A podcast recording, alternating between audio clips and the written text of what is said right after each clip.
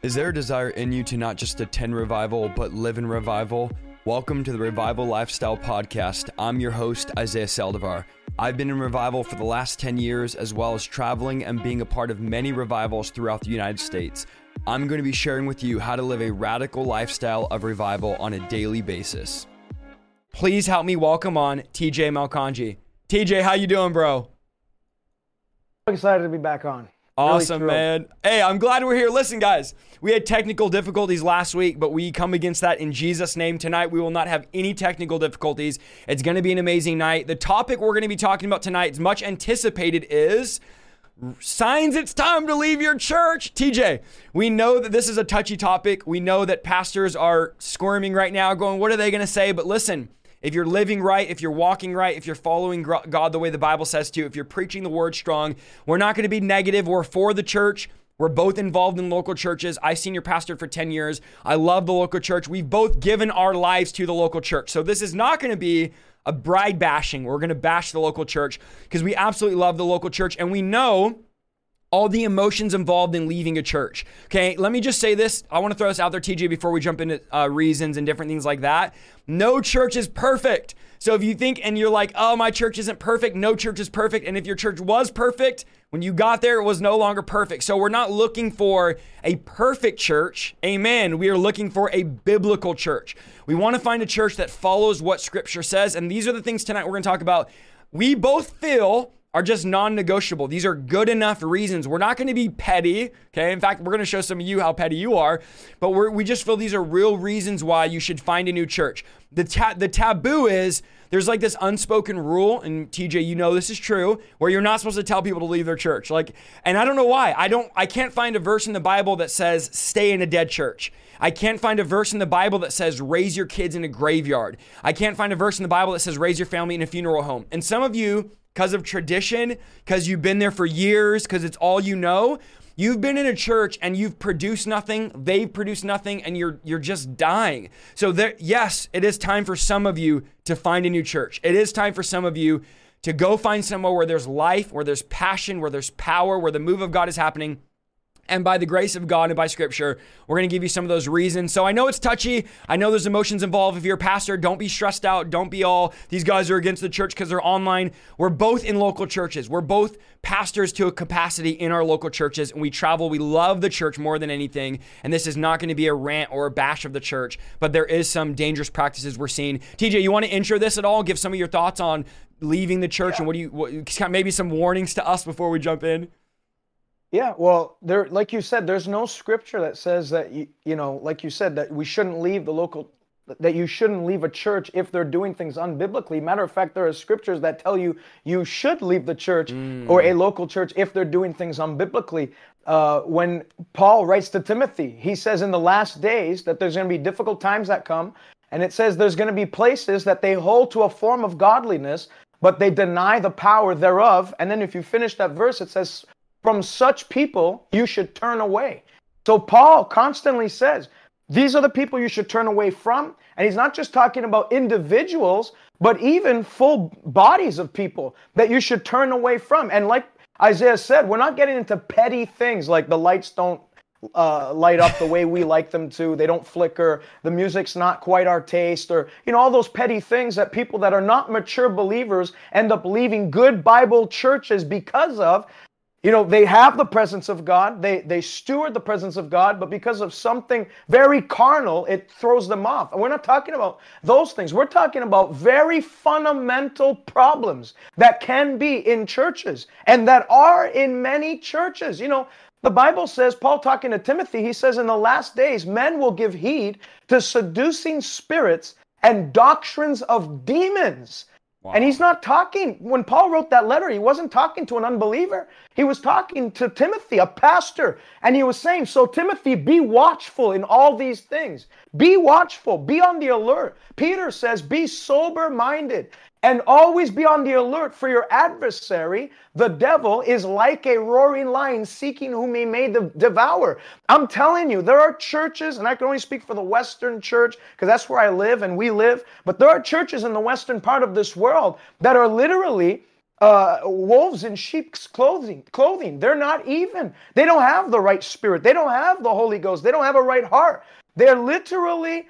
Uh, you know how the Bible says Satan disguises himself as an angel of light. I saw a guy get on Instagram the other day and talk about how the Bible's a he's a pastor, an archbishop in a big movement, the biggest um, one of the biggest Pentecostal movements in all Come of North. America. He is an archbishop, and he was on a, a live stream with a, a so-called prophet, and they started to talk about how the Bible was racist. And it was written by white people to keep black people oppressed and stuff. And I'm like, what are you even talking? These are archbishops. These are not unbelievers or new age guys trying to steer people away from the scripture. These are people who have level of influence. Come on. And so uh, what we why we did this and why we felt it necessary to do this is because I I want you as an individual to reach your full potential in Christ. I want you to hit the top. I want you to not be one of those people that on Judgment's Day, God has to wipe away the tears off your eyes because you missed it so hard. You were totally off, off the racks. You were off the track, off the path of God. I want you to be able, when all is said and done, God say, Well done, my good and faithful servant. You didn't miss one assignment. You hit it all. You put your hand to the plow and you moved. You built your life upon my rock, the word of God. And though the rain fell, and though the winds Come blew, on. and though the waves beat against the house, you didn't because you were founded in a biblical, scripture based house of God. And that, that's our prayer tonight. That's absolutely our prayer. So good. And I just want to add to that the Bible says people look for teachers that will tell them what their itching ears want to hear. So That's there's right. two sides to it. And we want to make this very clear. It's not only the churches and the pastors that are preaching, as TJ just said, a false gospel, a false word. And we've both preached in hundreds of churches. We know this to be the case. The church is sleeping right now in this hour. But it's also people that will look they will look for teachers that will massage their ears, will rub their ears, will give them a, a massage instead of a message, and will tell them what they want to hear. And your flesh wants to hear about your best life now. Your flesh does not want to hear about sin. It does not want to hear about hell. It does not want to hear about holiness. It does not want to hear about walking the straight and narrow path. It does not want to hear about walking in persecution. It wants to hear just live however you want, live for yourself, do whatever you want. Let's enhance your life here on earth. You're not a citizen of heaven. You just get a better job and a better career and a better this and a better that. So there also are people in this broadcast. You're actually looking for a bad church. You're actually looking for a place. You know, Paul says they happily, this blows my mind, TJ. He says they happily put up with what these people teach, even if they teach a different Jesus, a different gospel, or a different spirit. So it's not like they're like mad that these people are preaching false. You sit in your church and you listen to a watered down, easy, lukewarm, dead gospel, and you're actually happy about it. You're like, well, the kids, the kids uh, ministry is great. They have great donuts. They have a great this, and they have these mega churches that are not preaching the word, and everybody's happy. And they're like, man, this is amazing. And Paul says, you happily put up with it. So my goal is to make you no longer, oh, I feel the Holy Spirit, no longer happy with dead, dry, McDonald's, compromise, Baskin Robbins, hometown buffet, Jesus that says live however you want, pray some prayer, and then you can just go to heaven one day. Friend, this is a Monday through Sunday, every single day lifestyle. We don't call this revival lifestyle as a joke. It's not an event, it's a everyday thing. And so that's what the church is. It's a it's an ecclesia, a people group that have been brought out of darkness. Now we know the church is not a building. We know the church is not an establishment. We know the church is not a 501c3 corporation. We know that the church is a living organism that God has placed in the earth to be the change agent. And, and here's the thing, and we're just gonna preach tonight God doesn't have a plan B. God's not like, well, you know, I have the church there if that works out. And if they're just too messed up, here's my plan B. Like, we are, the church of Jesus Christ is God's plan to a broken humanity. We are the ambassadors. We are the army. We are the ones that the gates of hell will not prevail against. So before we give you reasons, we're, going to tag team reasons why you should leave a church. And I hope you're taking notes because this could be the difference between you fulfilling your destiny or not. We're going to give, before we do that, don't stress out here, pastors. We're going to give important reasons why you should be a part of a church. Oh, that's good because TJ, we know we both run online ministries. There's a lot of people like, I don't need to go to church. I am the church. And first of all, you're not the church. We are the church. Okay. So you're not like, I'm the church. You're not the church. We're the church. It's not a church unless we're together. So when we become the church, the Bible says we are the body of Christ. It's not just by yourself in your room. Now, I'm not going to start going into you can't have online. I'm not going into all that because I believe there's a place for that. And some of you physically can't even go to a church, or maybe there's no churches that are alive in an hour radius and you consider this your church. Praise the Lord. I hope you're praying. I hope you're fasting. I hope you have other believers around you. But let me give you some good reasons, and then uh, I don't know if TJ you want me to give them, and then we could tag team each one, or um, we could tag team this, whatever you want to do. But let me just give you guys reason number one why. Okay, don't get mad here, all my online warriors. Why you should be a part of a church is to hear the word of God preached.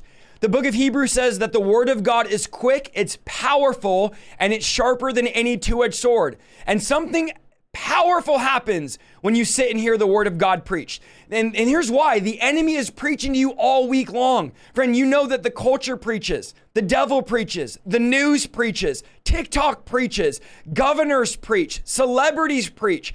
Everybody is preaching something to you, whether it's through your TV, your smartphone, the media. You're getting information all week long from somebody. And when you're able to come on Sunday or Saturday or whatever day you go to church and sit down and hear the word of God preach, there is transforming power. Here's what Paul said in 1 Thessalonians 2:13. He said, "I also thank God continually for you." He's talking to the church. He says, "When you receive the word of God, which you heard from us." So Paul says, "I came to you with the word to the church."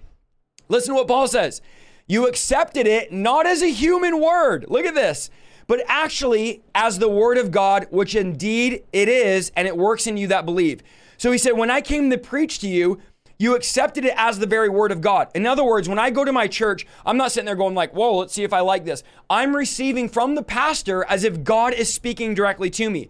If you don't feel that way about your pastor, that's already a good sign you probably shouldn't be there. If you've lost respect to that point for your pastor where you're like, I don't really feel like this is God speaking to me, then maybe it is time to move on. But I really do believe when my pastor's preaching, when other pastors or leaders are preaching, I'm listening going, God is speaking to me today. So I would say a major reason why you should be involved in the church, be a part of the church, 2 Timothy 4 2. Apostle Paul reveals the importance of preaching. He tells Timothy in his last warning to Timothy preach the word, be urgent in season, and out of season, reprove, rebuke, exhort, and all long suffering and doctrine. So this is Paul's command to Timothy. Preach the word. And that's what happens when we go to church and gather together. The word of God is preached. And if you're getting kicked off of YouTube, just refresh. A bunch of people got kicked off. Come back. When the word of God is preached, there's transforming power to heal, transforming power to deliver, transforming power to save. Lives are transformed. Some of you come to these meetings or you go to church and you're like, I didn't even feel like I got anything. But as the word of God was preached, things, strongholds were breaking. You were getting deliverance. You were getting healing. TJ, you've heard this. I've heard this. Man, as you were preaching, I got delivered. As you were preaching, I got healed. As you were preaching, I felt I felt this desire to repent. As you were preaching, something changed in me. So there's supernatural transforming power while the word of God is preached. TJ, give us another reason why you should go to church or be a part of a church. Well, because the church is God's institution on planet Earth to get God's will done on planet Earth. Come on. You know, heaven's assignment is not going to be fulfilled by angels.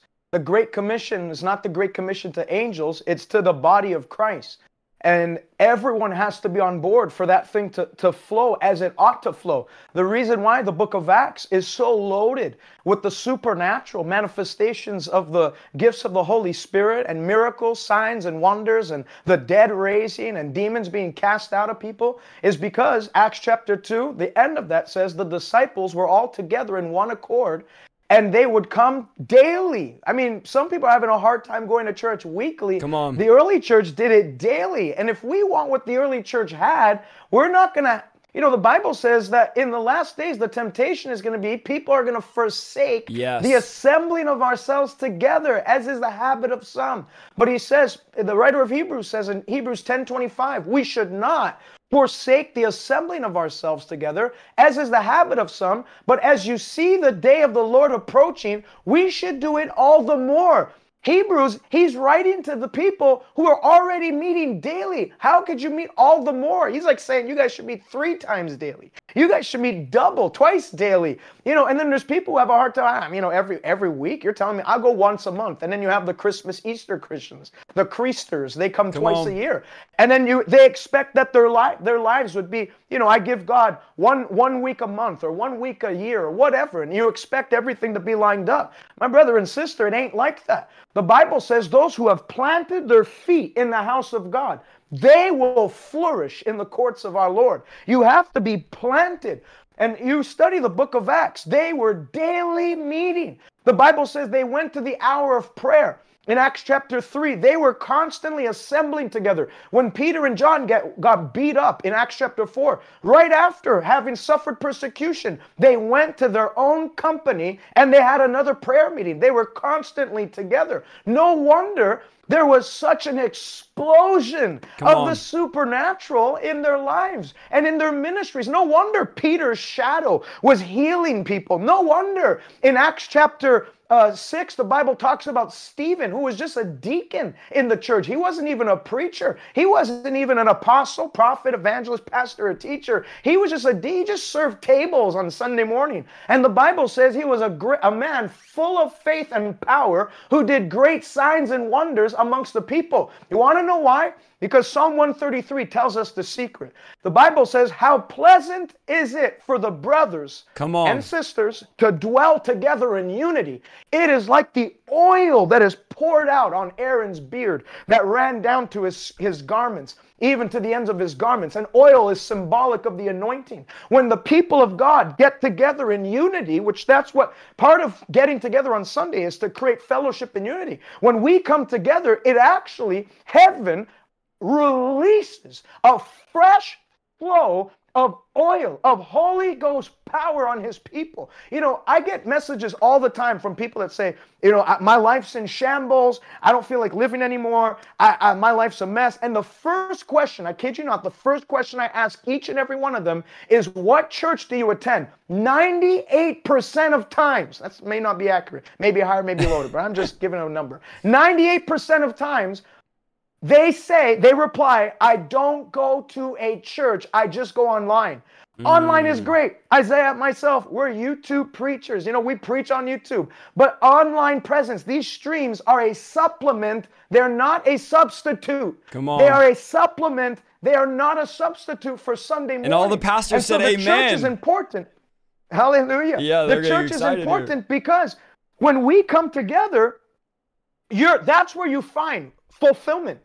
That's where you find the vision of God for your life. That's when you start walking in that power that you thought was just for the pastor. Well, pastor does it. No, it's for you too. It's for anyone that calls on the name of the Lord. But you'll never walk in the the, the high call that Paul talks about, the high calling of our Lord Jesus Christ, if you're disconnected from his body. And I'll say this before I pass it back to Isaiah.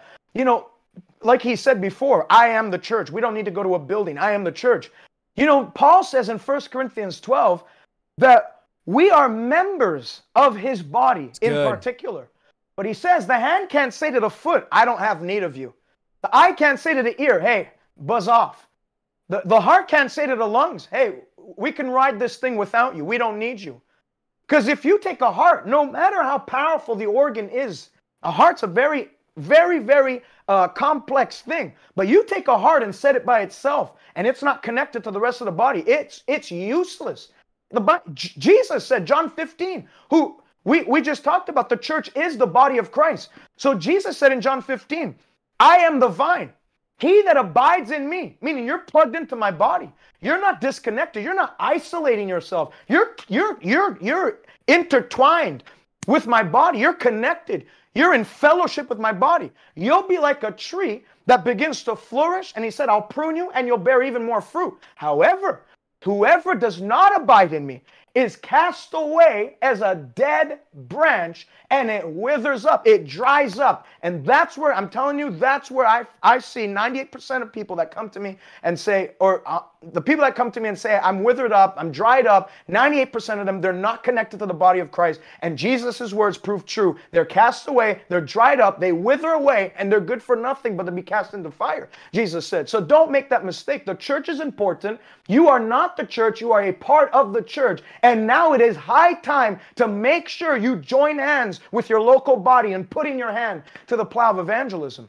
So good. I want to add another reason. The devil goes after loners. The devil preys on those that are loners that don't get with the body. There is power in unity. Friend, you could ask any army general, any person, the more numbers you have, the stronger you are. And the devil will go after you. So the fact that you could participate in corporate worship, that you can find other godly people who will help you in your walk. The, I'm telling you right now, the best lifelong friends you're ever going to find of any place period, right. are going to be at your local church. You're not going to find them at the bar. You're not going to find them at the club. You're not going to find them at some so- social club. You're not going to find them at some cl- some workout class. The strongest, most solid people you're ever going to find that will be lifelong friends, you're going to find them in the house of God because we're all there for one reason, and that's to lift up Jesus and to exalt his name in the nations. So the best place to find people. Now, some of you single guys, like, I don't know why I can't. Come on, dude. I'm telling you why you can't find anybody because you're looking in the gym, not in the church.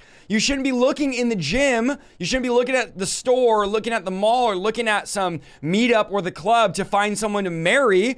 You should find your husband or wife in the house of God. And if you, Come on. If you found your husband or wife in the house of God, type one in the chat. I'll be the first one to go ahead and type one right here in the chat. That's a great place to meet godly people. How many times, TJ, do we hear, oh, I can't find anybody. I have no friends. I'm like, uh, have you checked a church, an on fire church in your area?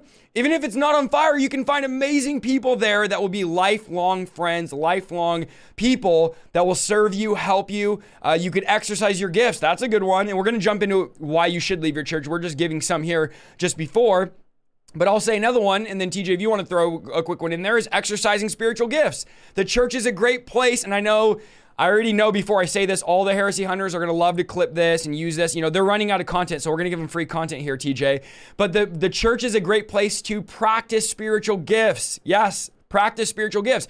Prophesy, uh, lay hands on the sick, cast out devils. The great place to start is in the church where there's not the persecution, where there's not the pressure. So start in your prayer meeting, start in the prayer line, start at the altar time. The church is a great place. Remember, the gifts of the Spirit, they're manifestations of the Holy Spirit for the profit of all. That's the point of them, to profit the entire church. So spiritual gifts, uh, the church, local church, is a great place to exercise spiritual gifts, to see deliverance, to see miracles, to prophesy over each other, to be there to disciple people, to counsel people, to pour into people, to baptize others, to do the work Jesus has called us to do, not only in the church, but outside the church. And I think a great place to have training wheels on is in the, the local church where you can go out and iron sharpen iron, build each other up, strengthen each other up, and practice your spiritual gifts on each other. Staying in unity. Again, the devil's going to target you when you start wandering off.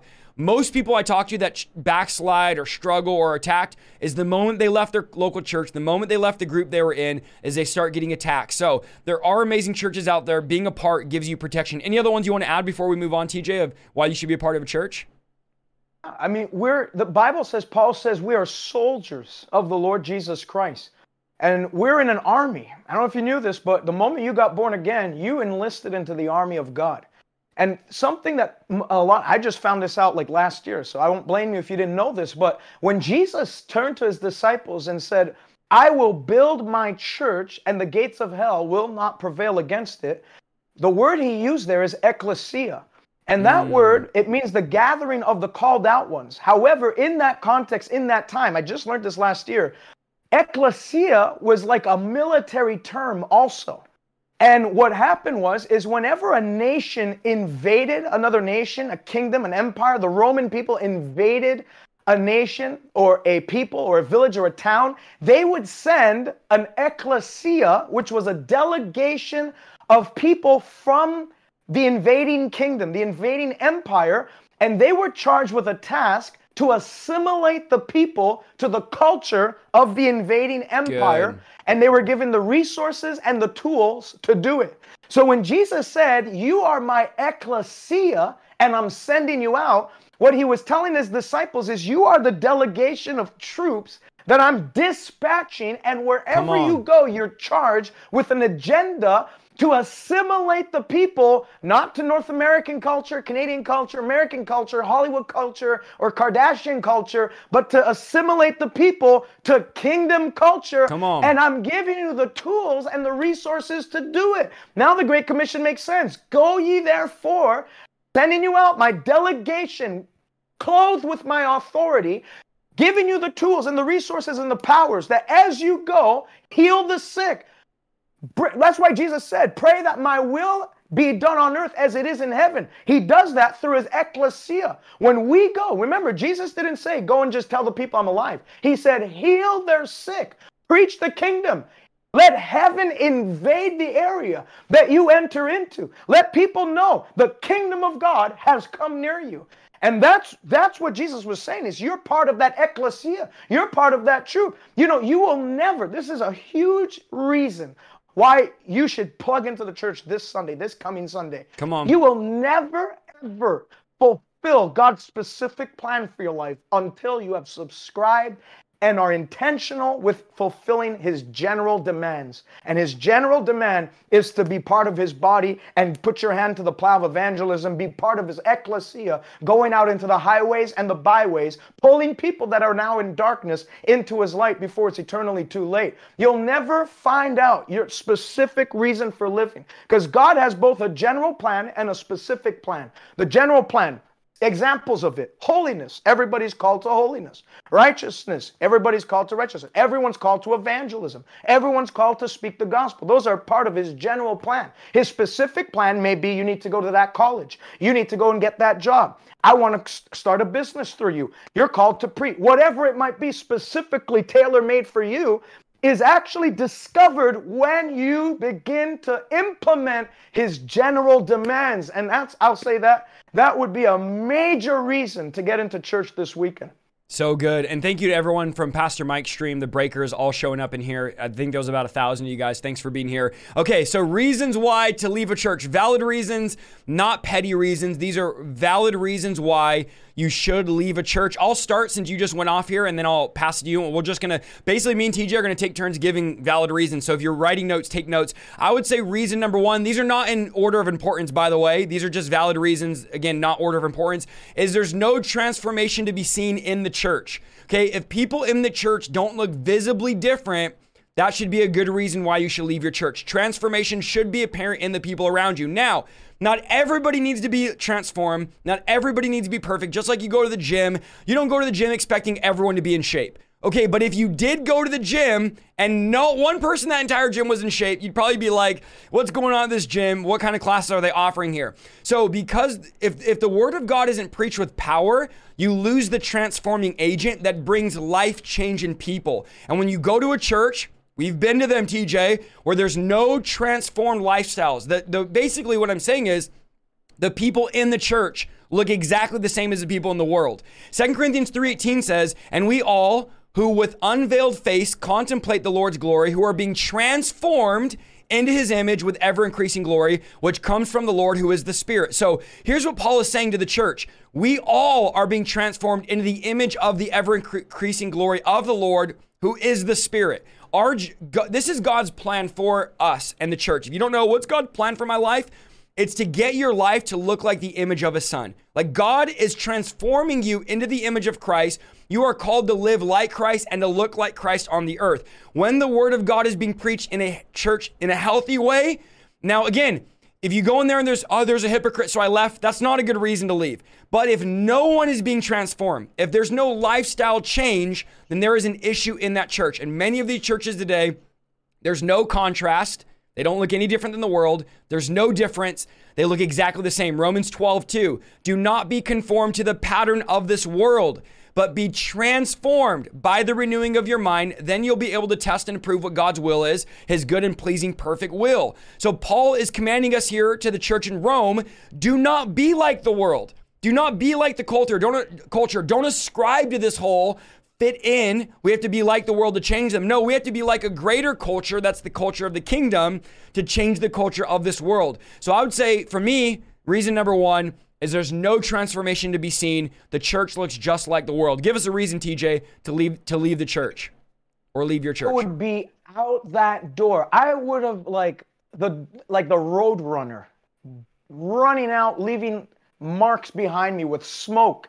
flying in the air. If the church did not believe in the inspiration and the infallibility of the scriptures, Come if the on. church number does two, not say it. consider Say this. Number book- two. What is it? Say- Number two, the Come church on. does not believe in the inspiration of the Holy Bible and the infallibility and the inerrancy of Scripture. I would be so quickly leaving that church. I, if I was in church, I wouldn't even finish the service. And if I was just on the website, you know, these are actually going to be good. If you're looking for a new church, these are going to help you because this is something you can go on their website and you can find out from their um, you know they have like a statement of beliefs. You can find out from right from there whether they believe this bible to be holy inerrant inspired and infallible. If they don't don't ever plug into that place. You know this is the foundation for everything that we believe. And the bible says in psalm 11:3 if the foundation be destroyed what more can the righteous do so that's why the devil, and I said it before, there was these two guys, an archbishop and a so-called prophet, who started to attack the inerrancy of scripture, and they said the Bible was a racist book written by white people to keep black people oppressed. The two reasons why they're super ignorant on that statement. Number one, the Bible is actually what encouraged black people when they were in slavery in America to to look to God for liberty from the captivity. They studied Exodus. They saw how God did it for the Jewish people. And they would they wrote songs that revolved around it and they they contended with heaven for liberty and God answered their prayers. And then number 2, I don't understand where they got that whole uh, a white people wrote the Bible. Not one white person penned any of these words. Come on. It was written by Middle Eastern people. It was written by Jewish people, by people who, who were not white by any means of the word. They were Middle Eastern. They were dark skinned, some of them. They were a darker tone of skin. They were not white. This isn't a white man's religion created to suppress people. This is a, a, a, a book that originated from the Middle East, from people who had been marked by God. And the scripture says in, in 1 Peter 2 that all scripture did not come through private interpretation, but holy men of God spoke as they were moved on by the Holy Spirit. You know, when Adam became a living being, as God breathed on him, Adam hmm. became a living soul, a living being. That same breath was actually released on the writers of Scripture to then be inspired to pen down word for word what the Holy Spirit desired for them to say and to be etched down for history. For, uh, for 2 Timothy 3.16, the Bible says all scripture. And I want you to put that down in the comment section right now. As you're on. listening, put all scripture down. Write down all scripture. It's not some scripture. We don't believe in partial inspiration. We're not pick and choose our favorite eight scriptures and the rest can be discarded. Because, you know, when you believe, and there are, I'm telling you, some of you might be laughing, there can't be anybody that believes in that. No, there are. Many churches, unfortunately, today have subscribed to this postmodernism idea with a relativistic truth that you can't be sure what truth is. You know, make your own truth. That's your truth. This is my truth. Isaiah, you just posted that drag queen pastor that goes around preaching like an like Yep. an evangelist drag queen pastor Miss and just saying whatever they want, like you Yep. quoted before. The the, uh, the the men that are heaping up teachers for themselves to itch their itching ears, not even knowing that those doctrines of demons are sending people to hell because it's not founded in the Bible. If you don't make this the absolute source and final final point of authority on anything that you see in life, you're going to be tossed to and fro by every wind of doctrine. You're going to be a roller coaster Christian, up and down and all around, no stability, no foundation, a royal mess. That's why the Bible says that the gifts of the ministry, the apostle, prophet, evangelist, pastor, and teacher, was given for what? The edifying of the saints, the equipping of the saints for the work of ministry so that we might be built up into the fullness of the stature of Jesus Christ and that we're no longer taken advantage of by demonic doctrine, tossed to and fro by every wind of doctrine. You know, the scripture says, My people are destroyed for lack of knowledge. And Jesus said, It's through the knowledge of the word you're set free. So what does the devil go and do? He wants to get you to doubt that this is God breathed. So that if you, if like you know how Isaiah quoted in uh, 2 Thessalonians 1 3 or 2.13, where it says that I commend you, Thessalonians, that when you received the word, you didn't receive it as the word of man, but the word of God, which works its power in them that believe. The devil wants you to think that this is just like every other religious book. Look, leather bounded, Quran, leather bounded, they're all leather bounded, golden trim. He wants you to make it, get you to think that it's just a natural book, that there's no supernatural aspect to the scripture. But I want to remind you, and I know this has been my story story. I've read college textbooks. I didn't get healed reading a humanities textbook. I didn't get healed reading some other Buddhist work. I didn't get healed doing all those things. I got healed when I saw in Isaiah 53 that it was He, Jesus, that bore my sickness, carried my pains. I wasn't even in a church. I was just listening to the word preached. He sent his word and it healed them and it delivered them from all their destruction. As I heard that by his stripes I was healed and that the Bible says by his um that he, Jesus bore our sickness, carried our pains. As I heard that He's Jehovah Rapha, the Lord that heals me. As I heard that the Scripture says that if we'll serve the Lord, He'll take your He'll take sickness out of your midst. When I just simply heard the Word of God and I believed it, not as Peter's thoughts that he penned down. You know, people believe that the Word of God was written by godly men, and that's it, that it's not inspired. It wasn't written by God, it was written by godly men. You take the supernatural out of this book and you relegate it to the to, to all the other religious textbooks. But when you start, like I did, I saw this as God's word to me. Come God, on. Peter might have been the vessel, but the inspiration, the thought behind it, and the truth that was penned down was authored by no one else but the Holy Spirit. That's why Jesus said, Heaven and earth will pass away, the grass will wither, the flowers will fade up, but the word of the Lord endures forever. The word of God stands forever. Not one dot or tittle will be done away until all things are fulfilled. Isaiah 55 11. So shall my word be, which proceeds out of my mouth. It will never return void. Numbers 23 19. I am the Lord. I change not, nor am I a son of man that I should that I should lie. But as I have spoken, so shall it be. As I have declared, so shall it come to pass. This is a supernatural word. You can bank your life on it. And anyone that tells you otherwise, I would turn the other way politely maybe not even politely if, if, if, they're not they're not they're not holding up this one this is a pretty serious one people who don't believe in inspiration of scripture have to be called out and so um, good so That's good, man. I'm fired up. I'm fired up. So, number two was they don't believe in the inspiration of scripture. Number three, this is going to make some people mad, but guys, hear what we're saying. We're going to give you like 10 reasons. So, write these down. Number three is church is more about politics than it is about Jesus. Yes, a church that is more interested, listen to what I'm going to say here, in advancing a political figure than advancing the kingdom of God is not a healthy church.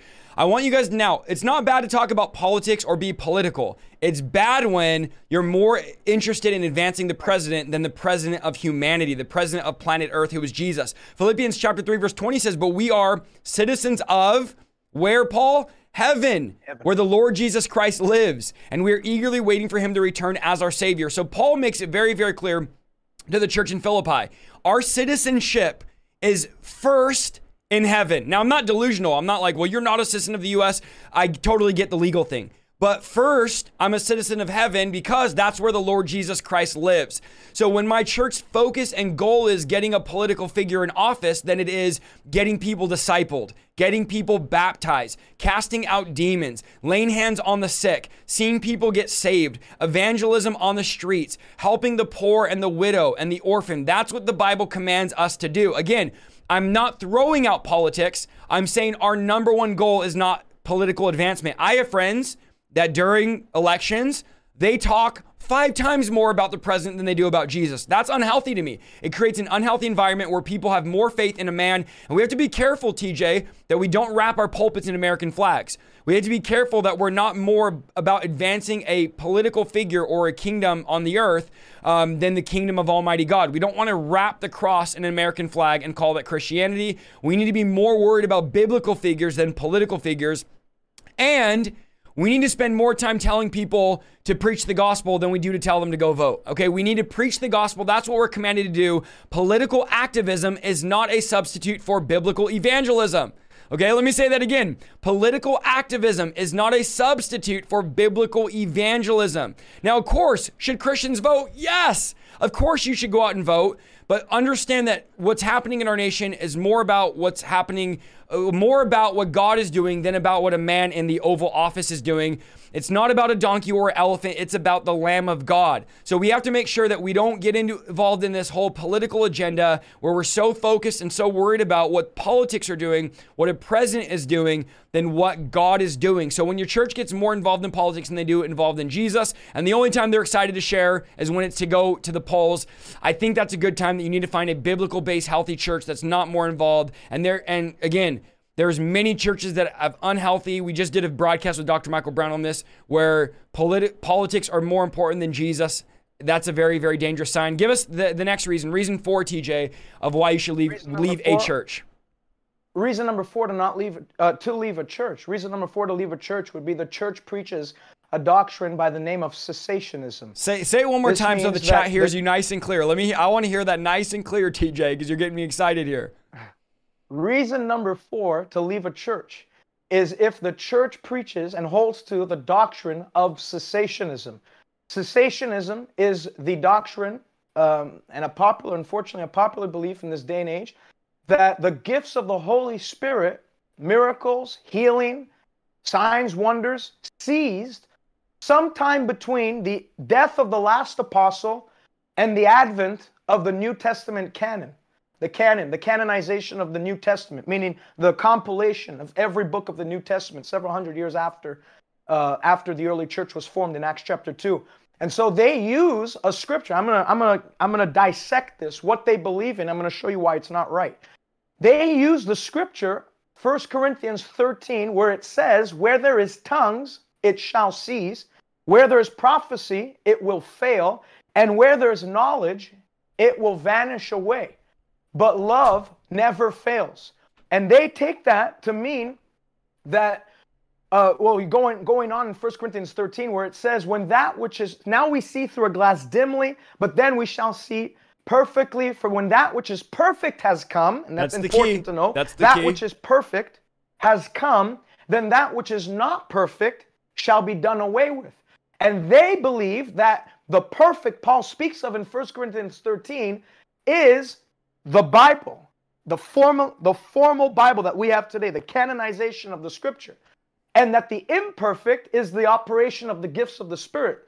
So, in other words, they believe Paul was saying when the Bible's formed and when the last apostle passes, when the Bible is formed, the perfect has come, the gifts of the Spirit are no longer necessary because we can solely reply, rely on the scriptures for everything that we need. Now, I am sola scriptura in the sense that the Bible holds everything we need. But like I said before, the scripture is a supernatural book and it carries supernatural seed. And you can't sow it by preaching it without reaping a supernatural harvest. Jesus said, Go and preach. These signs will follow them that believe. He didn't say these signs will follow the apostles. He didn't say these signs will follow until the arrival of the New Testament canon. He said these signs will follow just those that believe. So as long as there's believers, the signs of casting out devils, healing the sick, miracles, raising the dead, those signs are going to continue to follow. So what really what was Paul saying? Paul was actually saying that the perfect is Jesus. Yes. That when Jesus comes yes. back for his church, then that which is imperfect will be done away with. Then tongues are not going to be necessary anymore.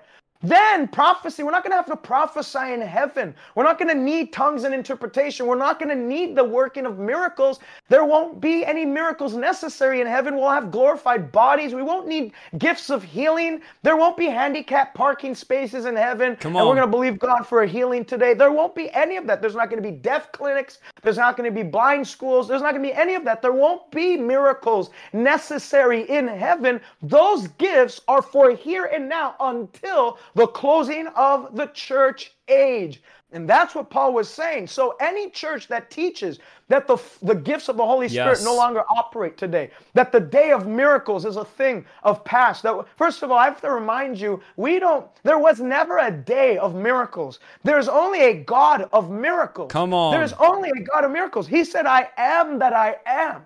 He is the eternal one, the unchangeable God. His program hasn't changed. His plan, his mandate hasn't changed. He still heals the sick today. He's still willing to cast out devils. He's still to use us to cast out devils. He's still delivering the downcast. He's still changing the unchangeable. He's still reversing the irreversible. He's still moving mountains out of people's way. And anybody in any church that would say otherwise, you know, it's funny because Acts chapter 28, it ends indefinitely. There's no there's no definite ending to Acts 28. It's just like it leads you on. It's like cuz that's that was intentional. I remind, you, the, the Bible is inspired of God. Nothing is by mistake. It's all by divine design.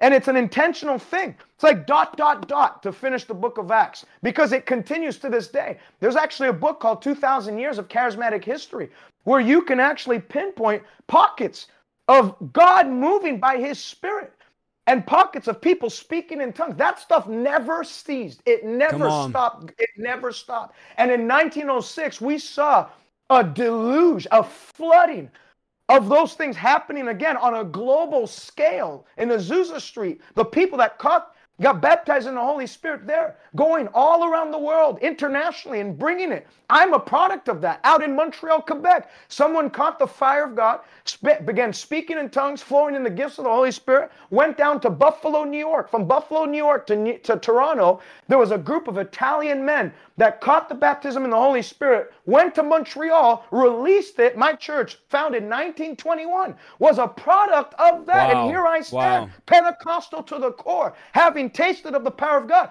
You know, I had cessationists come to me when I got saved, and I had OCD, and they said, This is Paul's thorn in the flesh. You know, he, he, you know, God, you, God, you can't, you can't you can ask God to heal you, but it's all by his sovereign thing. You know, he might not heal you and you just, it's Paul's thorn in the flesh. Not even knowing that if you study Paul's thorn in the flesh, it's not a it's not a, a sickness or a disease. It was a group of persecutors that followed him all throughout his journeys. And I'm not going to get into that. But I ta- I was taught that. And as long as I absorbed that garbage, and it was trash because it wasn't biblically founded, as long as I took that in, I stayed sick. I stayed mentally oppressed and, and depressed and suicidal. But the moment I was taught the correct method, the correct way, that Jesus didn't just come so you can have a passport to heaven. And this is why we're called full gospel preachers. Cessationists don't believe in a full gospel, they nope. believe in a half gospel. All God's concerned with is you dragging your sorry behind across the pearly gates, beat up by the devil in this life. But I'm a full gospel Christian. I believe he not only sent Jesus to, to forgive my sin, and wash it away. But also, 1 John 3 8, for this reason, the Son of God was made manifest to destroy the work of the devil. Now, no doubt you know Jesus Christ of Nazareth, who went about doing good, healing all that were oppressed by the devil. And he's the same yesterday, today, and forevermore. When I heard that, that's when the chains of OCD broke off my life. That's when I had a vision of Jesus tied to a whipping post, taking whips on his back. And he looked at me and he didn't say, Hey, just be happy you're making heaven. He said, I did this so you can experience my healing power on your in your body here on the earth. And right there, from the top of my head, like electricity, it flowed through my body. Isaiah said this earlier, and it was prophetic. He said, Some of you are going to get healed on this broadcast, and I feel that anointing strong right now. God's going to touch your body today in Jesus' name. That demon of cancer is backing off your life in Jesus' name. Any demonic assignment against your mind, against your body is being broken now. You're leaving this stream whole, strong, healthy, walking in the fullness of the blessing of Christ, of Jesus Christ. In Jesus' name, whether the devil likes it or not, he is losing your address from today onward. Come on, cessationism is false doctrine. If you're going to a cessationist church, you need to go find a new church because nobody should be going to church hearing about what God isn't doing anymore. That's what cessationists preach. That's their message, what God isn't doing. We need to be in a church where we're talking about what God is doing today has no scriptural backing. It's a false doctrine made by man. 100% false. Number five, I think that was number four. Maybe I'm off, but oh well. Number five is prophetic abuse. Oh, this is a Ooh, this is a tough one. one. This is using God told me from the pastors or people in the church to control, manipulate, and dominate people. I call this prophetic witchcraft. God told me you're called to this ministry. God told me that you're supposed to marry this person. God told me that you're going to go get this job. God told me that you're supposed to sow this much into this church or this ministry. God told me you're not supposed to hang out with those people. Are y'all catching this tonight? God told me that you need to go do this. You use God told me, let me put my little parenthesis fingers up, to control, dictate, dominate, and govern other people's lives. 1 Corinthians 14 3. But the one who prophesies, what does he do, TJ? Strengthens others, encourages them, and comforts them. Hold on, Paul. You forgot to say that he controls them, that he dominates them, and that he uses prophecy to gain money. That's not what Paul said. It's for strengthening, encouraging, and comforting. So we don't control with prophecy, we strengthen with prophecy. I've literally heard words people give say, God told me that you need to give this much, and if you sow a thousand dollars, trash, friend, let me let me say it clearly. That is trash. That is garbage. That is not what Jesus preached. That's not what the disciples preached. That's deception at the highest level. If the church is practicing prophetic witchcraft, if they're practicing domination using the God told me, run, as TJ said, like the road runner. In 1 Corinthians 13, uh, TJ, Paul talks about love in the context of spiritual gifts, and he emphasizes this. So he uses love, ties in with spiritual gifts, and this is what he emphasizes it does not seek its own. So, love and spiritual gifts are not self seeking. In other words, we don't use gifts or prophecy to benefit off of other people. Using prophecy to gain something for yourself is demonic. It's wrong. Okay, so don't let anyone back you in a corner and tie your hands and say, God told me to do this. Because what happens is if I come to you as your pastor and say, God told me you need to do this, I basically tied your hands. Because if you disobey what I tell you God told me, then you're basically disobeying God. So it's wrong. It's demonic. Um, Jeremiah says this in Jeremiah 23, uh, chapter 23, verse 9.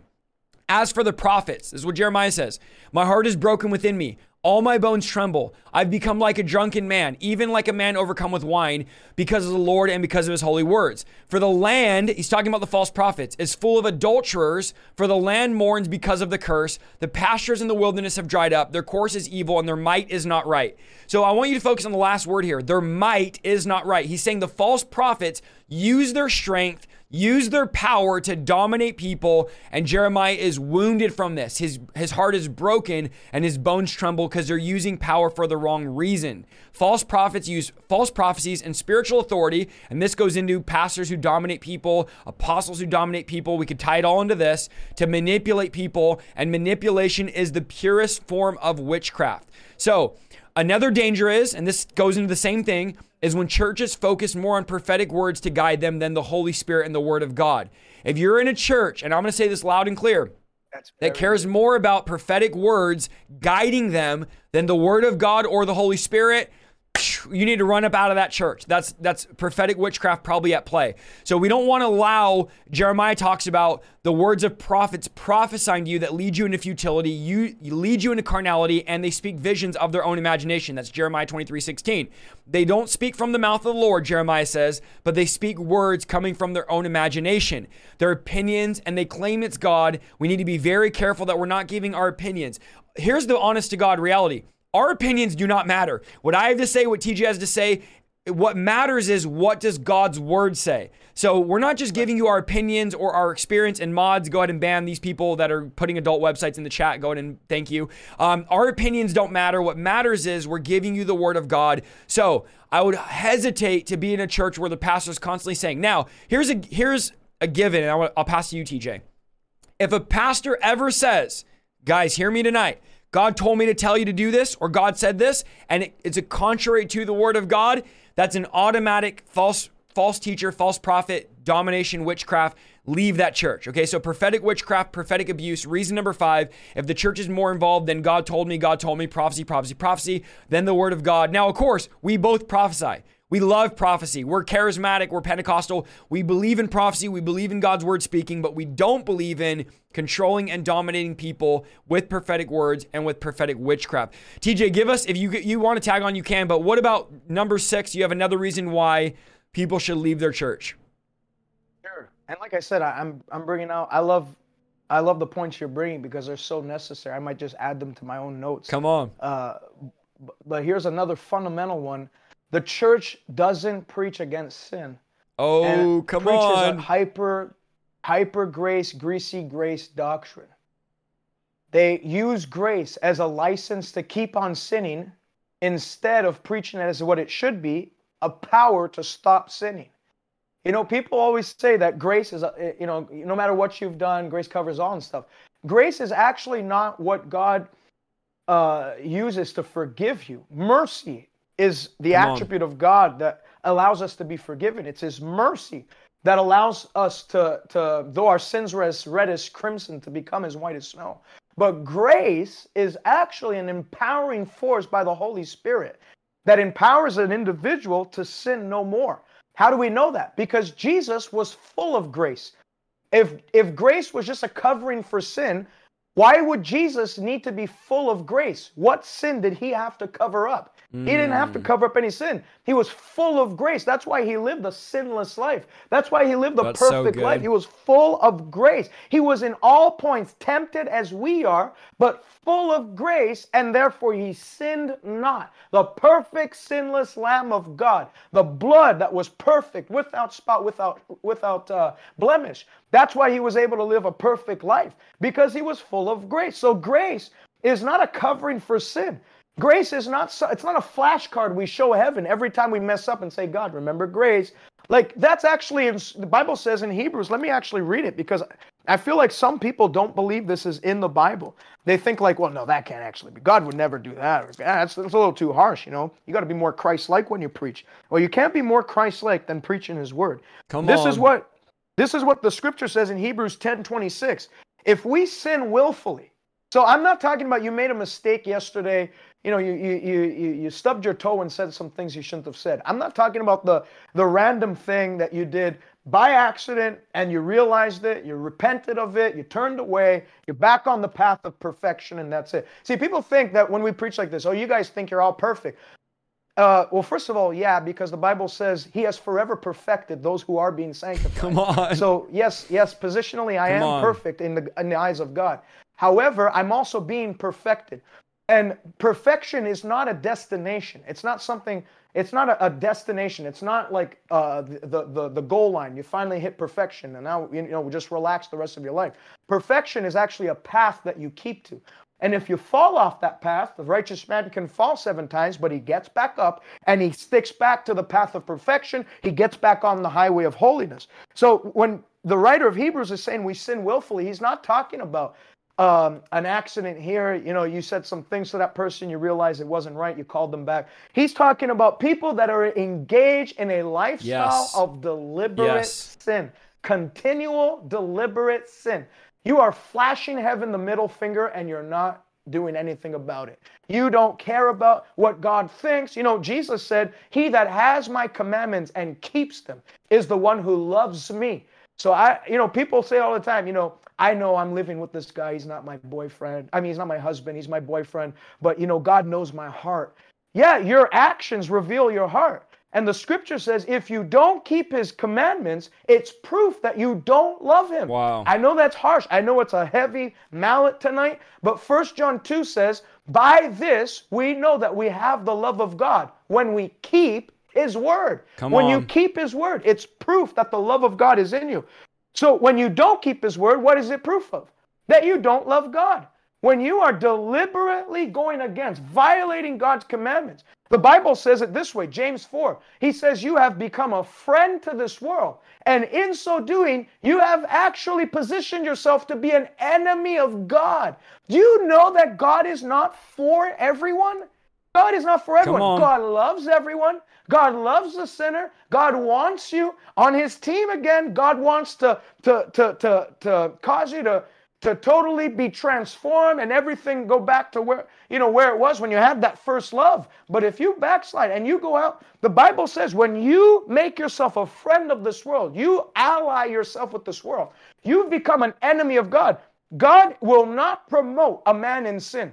God will not advance a man in sin. The Bible says, be sure actually, your sins will find you out. The wages of sin is death. There is an eternal, unalterable law in place. The seed of sin will produce a harvest of sorrow, depression, and disaster. That's why I always say, get rid of sin. before sin gets rid of you. If we sin willfully after we've received the knowledge of the truth, there no longer remains a sacrifice for sins, but a certain fearful expectation of judgment and fiery indignation, which will devour the adversaries. Anyone who rejects Moses' law dies without mercy on the presence of two or three witnesses. Verse 29 Of how much worse punishment do you suppose will he be thought worthy? Who has done what? Trampled the Son of God underfoot. I mean, that's heavy. That's like the fear of God right there. It says when you deliberately go on sinning Come after on. knowing the truth, you're actually walking on Jesus. Counted the blood of the covenant by which you were sanctified a common thing. Uh, I'll just, you know, I'll just ask him for forgiveness later. The common thing. There's no holy reverence for the blood of Jesus. And then this final part is what I, I came for. And you have insulted the spirit of grace. And in verse 31, it says it's a fearful thing to fall into the hands of the living God. There are many churches have insulted the spirit of grace by this greasy grace preaching. There's people who believe in a doctrine that no matter what you do, as long as you've prayed a prayer at an altar, no matter what you do, no matter how your life looks afterwards, you're saved, you're eternally sealed, you're persevered to the end. God, God overlooks it all. Your past, present, future sin, all under the blood. Doesn't matter what you do. Your, your spirit is redeemed. Your body, you can do whatever you want. It's, it's still part of the fallen world, fallen nature. And that's actually a false doctrine Paul actually rebukes in the Corinthian church. It's called Gnosticism where they believe that their spirit was saved, their body was free, they can join themselves to prostitutes, they can have sex orgies, they can do anything they want. But Paul actually says, Don't you know your body is the temple of the Holy Ghost? on. Don't you know how you conduct yourself? He, he says, I remind you again, those who commit sexual immorality, homosexuality, and he goes on, adultery, idolatry, anger, envy, any of these things, I've warned you before, those who practice such things will not enter the kingdom of God.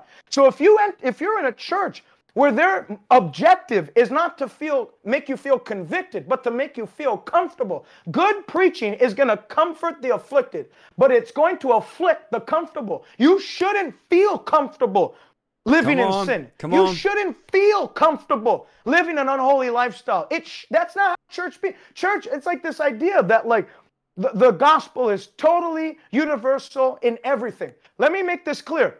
The invitation of the gospel is universal. The Bible says all who call on the name of the Lord will be saved. But the actual reception in heaven, those who are received in heaven, is exclusive to one people. And those are, God doesn't care if you're black, white, Asian, doesn't, doesn't see color. The only people that heaven receives, 2 Corinthians 6 says, those who have touched not the unclean thing, have left this and forsaken this present world, have repented. It's not just believe and you're saved. Repent and believe, and you shall be saved. The Bible says, touch not the unclean thing, separate yourself from this world. And then God said, I will receive you as a, as a father receives a son and a daughter. So if you're in a church where they preach a greasy grace doctrine, do whatever you want, live however you want, there's, you know, hell's not real, hell's just a fictional place. God used, you know, there's a book by a very famous Christian author called Love Wins that Yeah. says, at the end of all, at the end of everything, God was kidding about hell. It's a fictitious place. At the end of everything, he's going to say, hey, devil, even you're going to be saved because I, my love overpowers my justice. God is love, but God is also a just God. And I'm too, I love you too much. And if you go to a church where they don't tell you this, it's because they don't love you at all. People think when you preach on sin, you're harsh. You don't love people. You're a hate, you're a hater. When in actual fact, when you preach on sin and warn people, if there was a Mack truck coming towards my three-year-old boy, and I just said, "Hey. Judah, if you feel good there, you know, you keep on, you keep on walking that path, not knowing there's an 18-wheeler wheeler that's going to flatten him. No, what would I do? Even if it made him discomfortable, Come on. even if it hurt him, even if he came out with a scrape and a bruise, I'd run and tackle him out of there, knowing that the wages of sin is death. I'll tackle him, even if it causes temporal discomfort. Come on. If it meant his eternal comfort in heaven and not eternal discomfort in hell, I'll do whatever I have to do. And I don't care if the, la- the world labels me as some hater or whatever. I don't care. Look at what the world celebrates as normal. Do you really want to be celebrated as normal anyways? No. So if you attend a church like that, look at the exit sign, turn the knob, Go ahead. out. So good. So they don't address sin. Okay, number seven, we're going to go quick here. I know we're over an hour already. Is the pastor lives an immoral lifestyle. for me, this 100% is a good enough reason for me to live a church. The pastor is supposed to, according to scripture, live to a higher standard than everybody else. Paul says you shouldn't want to be a teacher because you're going to have a stricter judgment. So there are, we won't go through all of them for the sake of time. There's qualifications to being a pastor. And when the pastor is out doing whatever he wants, drinking however he wants, watching whatever he wants, flaunting his liberties, flaunting his lack of conviction, doing immoral things, that's a good reason to leave. In fact, Jude really breaks down some of the main characteristics of a false shepherd or a false teacher. And the first chapter of Jude, verse 3, he says, Dear brothers, I've been wanting to write you about the salvation we share, but I have to I found out that I must write you about something else. Look at what Jude says. He says, urging you to defend the faith that God has entrusted you to his holy people. But look at verse 4. I say this because some ungodly people have wormed their way into your churches. They say, look at this, TJ that God's marvelous grace allows us to live immoral lives. You just talked about this. The condemnation was recorded long ago, for they denied our only Lord Master Jesus Christ. So here's what he says These people are ungodly people. This is the first sign he says of these false pastors, teachers, prophets, is they live ungodly lives. They don't live according to scripture. They don't bear the fruits of the spirit. They kind of do what they want, go where they want, watch what they want, drink how they want, talk how they want sleep around how they want. And this is pastors happening in megachurches and, and many churches as well. They live an ungodly life and they worm their way in their church and they they they not only live and here here's the main issue TJ of why I would not go to a church of a pastor that lives immoral is because the messages he preaches are filtered through a more an immoral lens. They're preached through a compromised lifestyle. So he will in his preaching justify his own lifestyle. He'll teach a message that doesn't line up with scripture. And many of your favorite preachers that are in these megachurches, they do this. They, they water down the gospel so that they could justify their own lifestyle. They say, oh, it's okay. You know, there's grace if you fornicate. There's grace if you drink. There's grace if you watch all kinds of filth. Isaiah Saldivar, guys like him, is legalistic. You know, he doesn't understand the grace and the new covenant. He doesn't understand that the grace of God covers where sin abounds, grace abounds greater. But here's what they fail to realize. If you keep reading, Paul says, should we keep sinning because of grace? If you keep reading. And the answer is no, because he says this.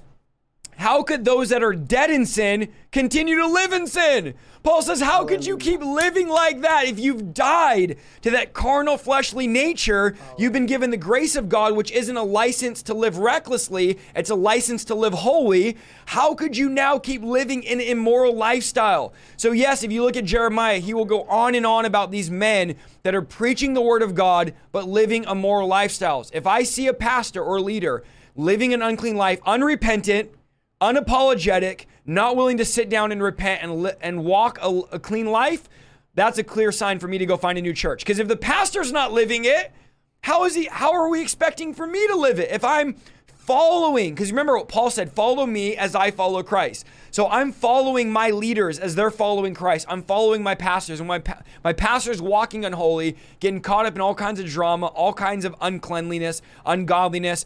If I was going to go live that life, TJ, I would sit down and I wouldn't be leading anybody. If I can't even lead myself and my own family, my own life, I have no business. So for me, pastors that live an immoral lifestyle. TJ, before we close it up, give me one more reason uh, why. I think that was reason seven. Give just shoot me. I know you have more. I have more, but for the sake of time, give me one more reason why you think is a good reason to leave your church.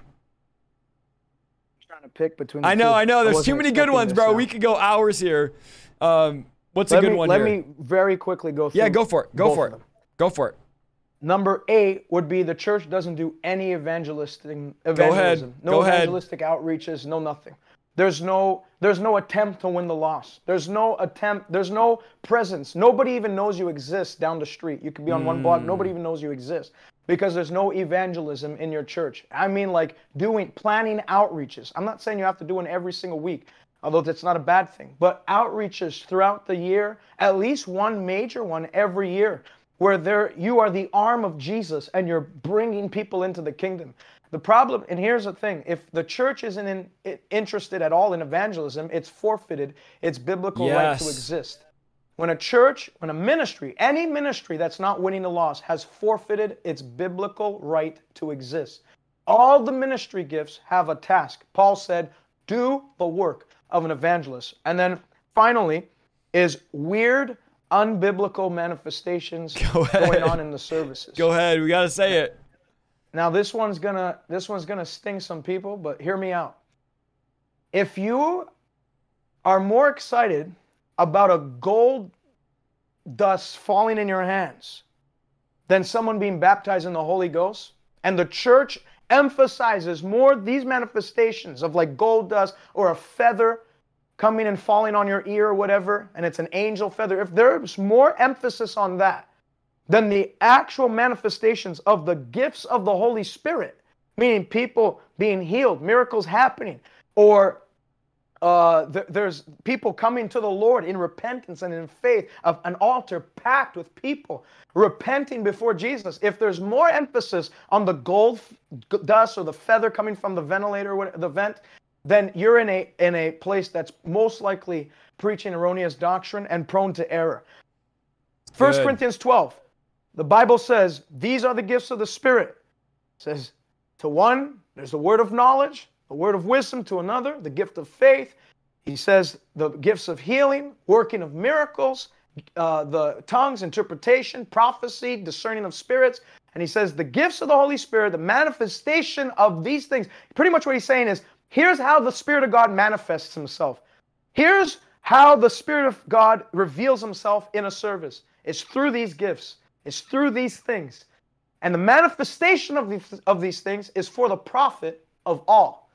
And so if there's an emphasis placed on feathers, gold dust, whatever, oil, I, I saw someone freaking out. Never seen them post anything about someone getting baptized in the Holy Spirit. Never seen them post anything on, you know, um, ri- revival hit here tonight. Uh, This person just freaked out because oil came on their hands, which most likely was sweat. But they were freaking out because oil came on their hands and they posted about it, raving about it. And it's like there's such emphasis on this. And I'm not against, you know. It, it- Yeah, I wanna say, be all, clear, we're not against if signs and wonders. If gold, exactly. If the if it's not about the sign and the wonder, like the real sign and wonder is a changed life. We talked about it. It's a transformed life. It's not in all these things. This is what the Jews wanted. They said, We want to see these things. Show yourself. Jesus said, It's a wicked generation that seeks after those things. The glory of God. You know, there's a song that says, Show us your glory. Show us your glory. Well, what's the glory of God? The glory of God is changed lives. Like we said, we are being transformed into that same image from glory to glory. That's the glory of God. And so, if there's so much emphasis and this obsession with such with, with, with things that don't even have redemptive value. You know, I always like I was saying before, if people that say like these diamonds showed up in my service, okay, if those are actual diamonds, do you think that the Lord gave them to you so that you can just put them on a case and hide them on your library shelf? Or maybe perhaps it was actually to go and cash them in and get money so you can pay pay off your rundown building and build something nicer. Maybe that's why the Lord brought the diamond. Maybe that's why the Lord brought the gold. Maybe that you know like they, they just they take them as relics of like look god was here. Look the true manifestation of god's presence. And you don't see this in jesus' ministry. He wasn't going around i know this is going to sting a lot of people. I don't know what the viewership is right now but Go ahead. I, I have to say it because we as the body of Christ have to refocus. We as the body of Christ, and maybe this actually lines up good with my last point on evangelism. We have to refocus. Why we're here, how God moves. You know, in Acts chapter 8, when Philip went down to Samaria, it wasn't feathers falling from the sky. It was the multitudes gave heed to the things spoken by Philip, seeing and he- hearing the miracles which he did perform. For many that were taken with palsy and paralyzed were healed, and many that were demonized were delivered, and there was great joy in that city.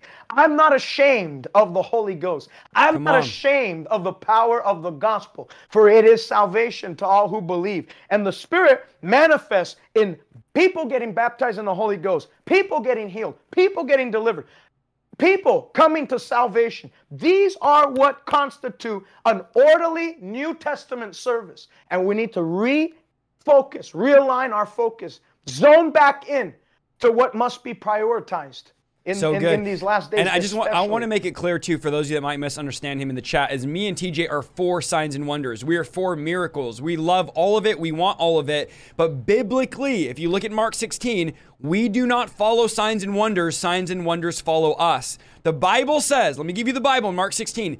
These signs shall follow them that believe. So, what are the signs that are going to follow us? Is it the feathers and gold dust and diamonds and jewels and golden uh, fillings in the teeth? Is that the signs? Well, that can be, but the Bible says the signs are they will cast out demons, they will heal the sick, and they will speak in other tongues, and they'll take up serpents, which is divine protection, and the serpents won't hurt them. They'll drink deadly poison, the poison won't kill them. So we don't follow, this is what we're saying is not that signs and wonders are bad or we shouldn't ask for them. We don't follow them. This is not the goal when we get together, is that we would get covered in gold dust. The goal is the gospel proclamation. The, the demons would be cast out, miracles would happen. As we follow Jesus, the signs and wonders are a byproduct because we are demonstrators of a heavenly invisible kingdom. And in that demonstration, demons are cast out. In that demonstration, miracles happen. In that demonstration, people are born again. So we are demonstrating God's kingdom on the earth. Now, again, we want signs and wonders. We love signs and wonders. We believe in signs and wonders, but we have seen an abuse in the charismatic movement where people are more obsessed with diamonds than they are people being born again. They're more obsessed with feathers than they are the presence of God, prayer, holiness. You see people more posting about gold dust and oil than they do posting about the Holy Spirit, about prayer, about the Word of God. I mean, a lot of these people, they don't pray, they don't read the Bible, they don't seek God at all intimately. They're chasing from conference to conference, gold dust to gold dust. So it's not the that we're saying this is wrong, this is not. We're, what we're saying is our emphasis should not be on the miracles, it should be on the miracle worker. Men have always, TJ, had the tendency to worship what God does rather than God Himself. So we don't want to worship what God does. We want to worship God. We don't worship the Bible. People get People literally manifest when I say we don't worship the Bible. Like, what do you mean we don't worship the Bible? We don't worship the scripture. We don't pray to the Bible. We pray to the author of the Bible. We don't pray to the scripture. We pray to the author. We don't worship it. We don't bow down and pray to it. We pray to the God that is the author of scripture. So we have to be careful that we're not worshiping and praying to miracle signs and wonders, right? Like our goal is not, Lord, bring the gold dust. It's, Lord, make disciples. Lord, send us. Jesus told the disciples how to pray. He said, Pray that the Lord of the harvest would send laborers into the harvest. So God was saying, You're the laborer. Pray that I would send you out. Like, we got to get up and go do the work. Okay. Number 10. I got to add a bonus just to clean, you know, clean it up with number 10. I'm going to give one more. It'll be very, very quick. Reasons you should leave your church. And this is a big one. And some of you pastors like, who we made it through nine. You might get stuck here on number 10. This is very unhealthy. Is they don't like when you do ministry outside the church. This is massive, okay? You type one if you know what I'm saying. The pastor gets mad when you have prayer meetings in your home. Okay, I'm gonna go after it here. They get mad if you try to baptize anybody in your home. They get mad if you try to disciple anybody. They get mad if you try to cast demons outside the church. They get mad if you pray for the sick outside the church. They think all the ministry has to be done in the building on Sunday and you get in trouble. Leonard Ravenhill calls it being fired for being on fire. And this happened to me actually twice. Okay, I'm just gonna be honest here. I got in trouble two different churches, got pretty much blessed out blessed out of two churches for trying to pray for people at the altar, trying to, you know, be or in order. That's not what I'm saying. Be in order. But when you're doing prayer meetings at your home, and I got this happened to me in two large churches.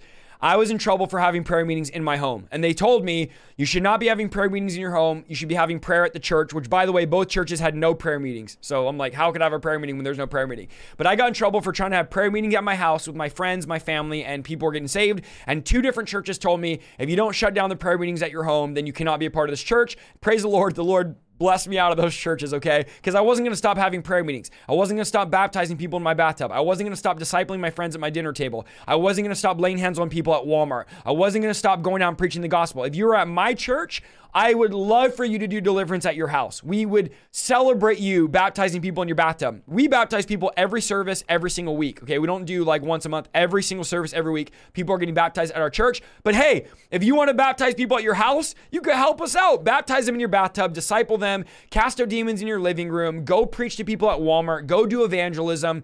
If your pastor's mad at you doing work outside the church, that's not a good church to be involved in. I would say that's a good reason. All right. Let me, okay, TJ, I'm gonna give you a, a, a, two minute break before I have you pray. Let me give you guys, I won't explain these, but let me give you quickly, Oops, I think I just played the stream in the background here. Is it going? Okay.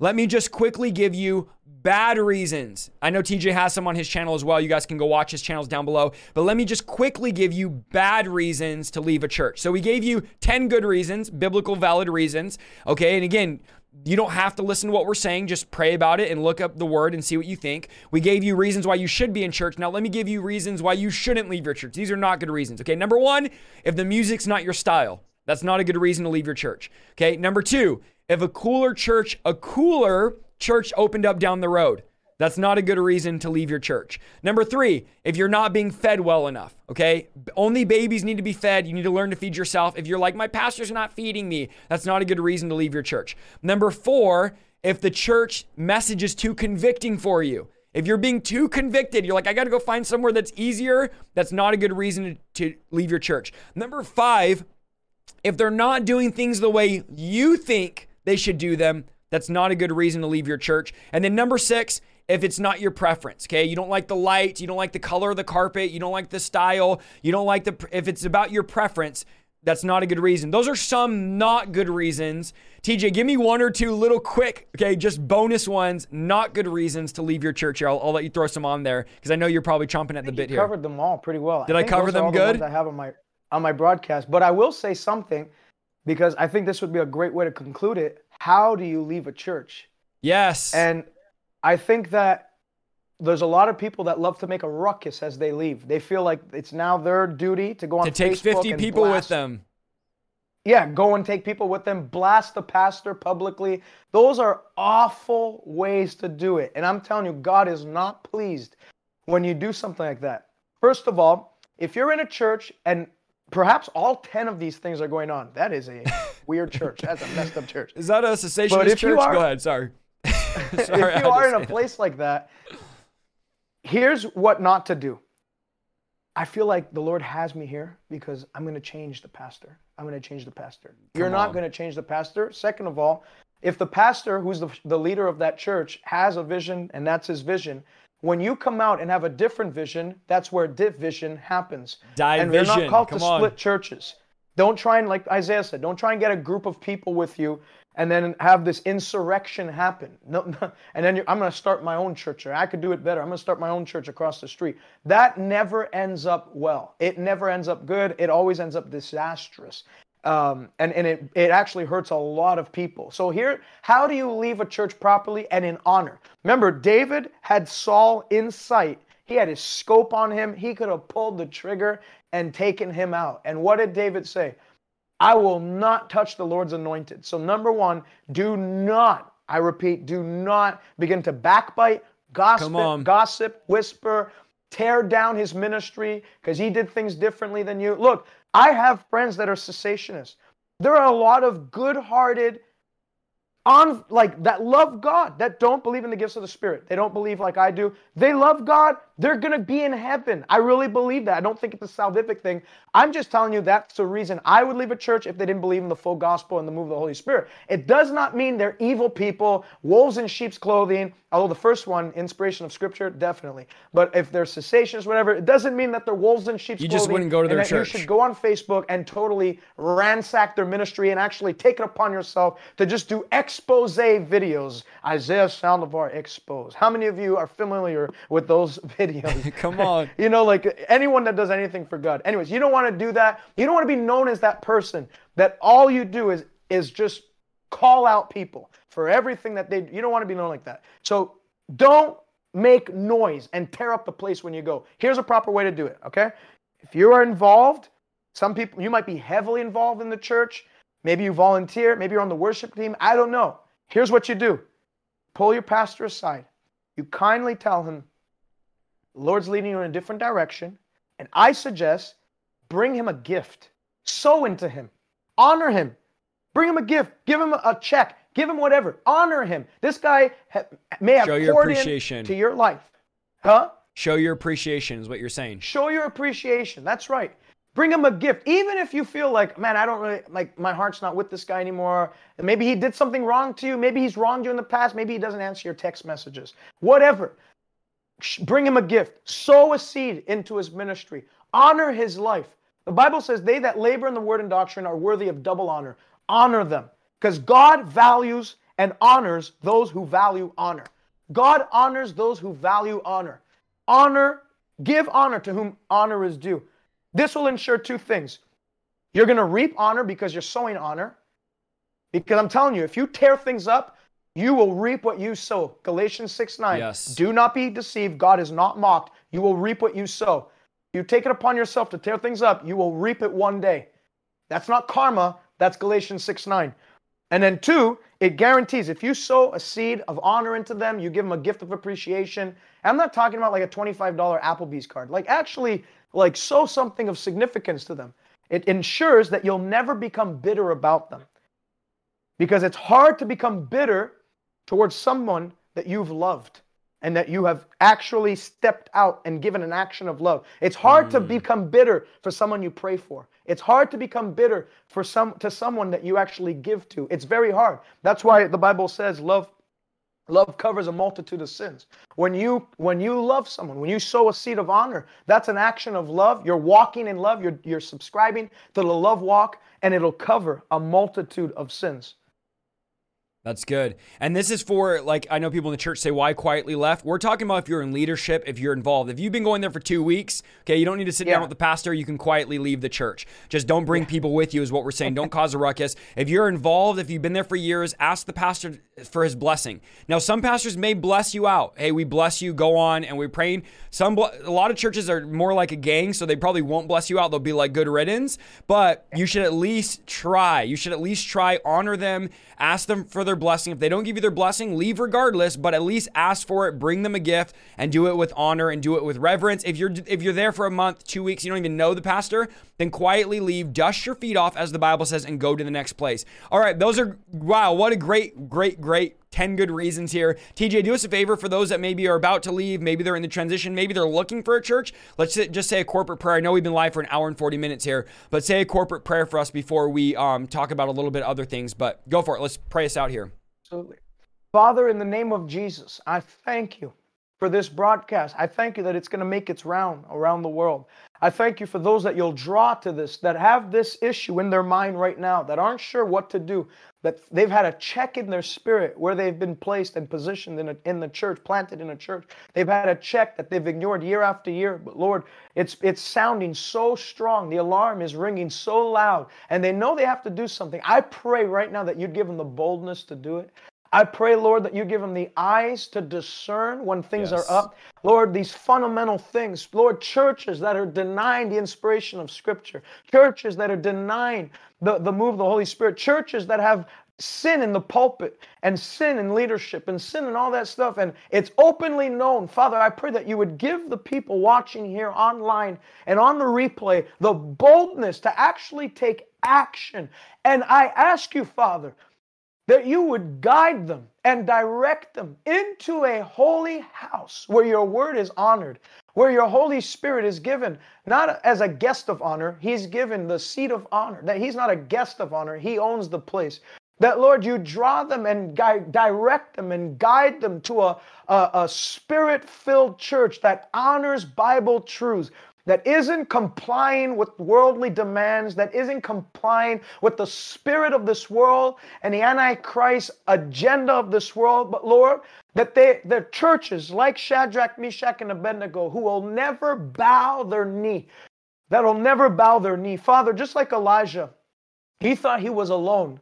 And Lord, you reminded him and said, There's 7,000 others. I pray that you would show them, show them those holy places filled with the people of God who have not bowed to Baal nor kissed his feet in this day and this age. In Jesus' name, Lord, I ask it. I ask it in the name of Jesus, Lord, that you would you would just pull them in that direction. Give them a grace, oh God. And I ask you, Lord, even for those, I feel a special, special something in my spirit. There's people watching that there's no church like this where you live. I pray that you'd give them the boldness to reconsider where they even live, that they'd prioritize you even in this place, that they'd move if they have to move across the country to be at a place like this. I pray that you would confirm it to them and give them the, the, the grace to actually pick up and move. And as they put you first in this area, saying, I'm going to put God, I want my children growing up in a Holy Ghost church. I want my children growing up and seeing lives changed because of, uh, of an atmosphere conducive for the move of God. Lord, as they put you first in that, you said, Seek first the kingdom of God and his righteousness, and everything else will be added. Lord, that you'd give them good jobs because of it. Lord, that you'd promote them in their jobs because of it. Lord, that you'd supply all their needs, everything they need, everything that uh, that pertains to their life, I pray that you would amply supply it. Lord, as they delight themselves in the Lord, would you give them the desires of their heart? In Jesus' name, we call it done. Amen. Amen. What an amazing time. Guys, TJ's name is on the screen. So you're asking what his real name is? That's his real name. You can just find his stuff. Um, TJ Malcangi, his, his social media is under TJ. It's not under his actual first and last name. It's under TJ Malcangi. I've also linked his YouTube down below. I've linked my second channel down below. I, I don't want any of you getting off until you sow something. This has been an amazing broadcast. We always say don't dine and dash. We are supported by you guys. The truth is, we've canceled a bunch of streams this month because we've been traveling busy. So support the broadcast, support the ministry. I'm going to sow into TJ as well. But TJ, let us know where else can they find you? Any other links that you want to just shout out here? Absolutely. So on Instagram, you can follow me on Instagram. Do follow me on Instagram. We always pump three times a week at least reels and shorts, short content, 60 seconds left. Uh, you know, if you have follow Isaiah on Instagram, very similar content. And so um, they're very inspiring and they're faith faith building content. So subscribe to our YouTube, or, or, sorry, sign up to our Instagram. Follow me on Instagram. TJ Malcangi is just my name. It's on the YouTube, screen right subscribe there. Subscribe to our YouTube. We're about to clip over, I think, like we're like a thousand from 20,000. We're going to hit Come the on. 20,000 marker. So if you can do me a great favor and subscribe on YouTube, uh, every Tuesday and Thursday at 1 p.m. Eastern Time, we go live on YouTube. And then we also pump out content, original content, exclusive to YouTube, um, 8 to 15 minute long videos that are going to bless you and build your faith and your um, and, and inspire you to walk in the call of God. Also, TikTok. We're on TikTok, on Twitter. Um, I'm going to be in Vermont if you're interested. October 23rd, this coming Sunday. Vermont, 9 a.m. Uh, no, actually 10, 10 a.m. and 6 p.m. I think, or Come 10 a.m. and 7. Anyways, details are on my website. You can go to salvationnow.ca. And uh, yeah, I'm going to be in Vermont. Then I'm going to Pittsburgh, and then um, back home to Canada. I'll be in Toronto, Canada, uh, in November. So if you're in Canada, I am Canadian. So Hey, we need it in Canada. Guys, the links are in the description on YouTube. On Facebook, you got to go on YouTube. All of the links are in the description. If you're on Facebook, you can just search his name. Uh, thank you so much, TJ, for being on tonight. I appreciate you, bro. Absolutely. Can I just say, Yeah. you got to take a second and honor Isaiah because he did not have to do the stream. Bro, I felt He terrible right now, to be honest. I'm like, my head is spinning. I feel terrible, He's- man. He, he'll never he'll never ask to honor himself, and rightfully so. But I'm going to ask you to honor him. Um, so I appreciate you, bro. Do something for him because he he pours his life into this, and it's sincere. It's genuine. He's not doing it for money. He's not doing it for likes. He loves you. He wants you to walk in the best, uh, the, the the fullness of the call of God on your life. And so, you know, af- with the travel and everything, it's a lot. And God's put a grace on his life. And so I honor you, Isaiah. Thank you, bro. I the appreciate that. Watching do too. Thank you, Love bro. you, I'm going to hit you up after this. I love you, bro. Thank you. Love you too. All right, take care. Thank you so much for listening to this week's episode of the Revival Lifestyle Podcast. If you like what you heard, go to www.isaiahsaldivar.com for more content and please follow me on Facebook, YouTube, and Instagram at Isaiah Saldivar. See you next week.